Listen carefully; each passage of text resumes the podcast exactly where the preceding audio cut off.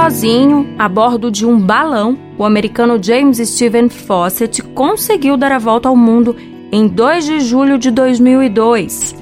Foram 13 dias, 16 minutos e 13 segundos de voo, partindo de Norton, na Austrália, e percorrendo mais de 31 mil quilômetros sem sair da aeronave até chegar ao sudoeste do estado australiano de Queensland. James Fawcett, também conhecido como Steve Fawcett, nasceu em 22 de abril de 1944 no estado do Tennessee, nos Estados Unidos Fez fortuna nos mercados financeiros norte-americanos, mas ficou conhecido mesmo por suas aventuras ao longo da vida. A primeira tentativa para dar a volta ao mundo em um balão foi no início de 1997. Posset partiu de St. Louis, no Missouri, nos Estados Unidos, mas a viagem durou apenas seis dias, o que na época já era um recorde. Em 31 de dezembro do mesmo ano, o aventureiro fez a segunda tentativa, mas um estrago no balão o impediu de seguir adiante. A terceira tentativa começou em 7 de agosto de 1998. Dessa vez, o piloto partiu da cidade de Mendoza, na Argentina, e uma tempestade provocou rasgos no balão. A quarta tentativa de sobrevoar o mundo teve a companhia do empresário britânico Richard Branson, mas a aeronave da dupla caiu no Oceano Pacífico, próximo ao Havaí.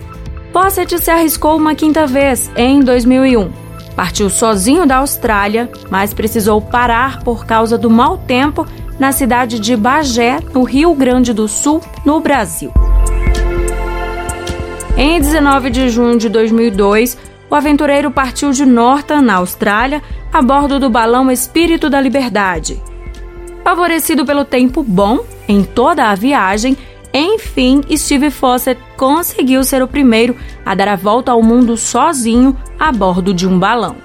Quatro anos depois, o piloto bateu seu último recorde de aviação. Percorreu cerca de 42 mil quilômetros ao redor do mundo, novamente sozinho e sem escalas.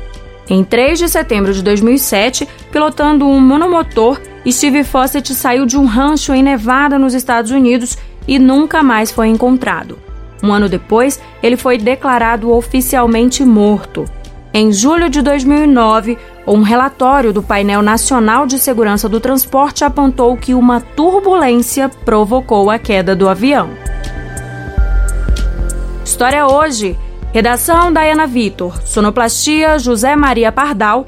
Apresentação Sheile Noleto.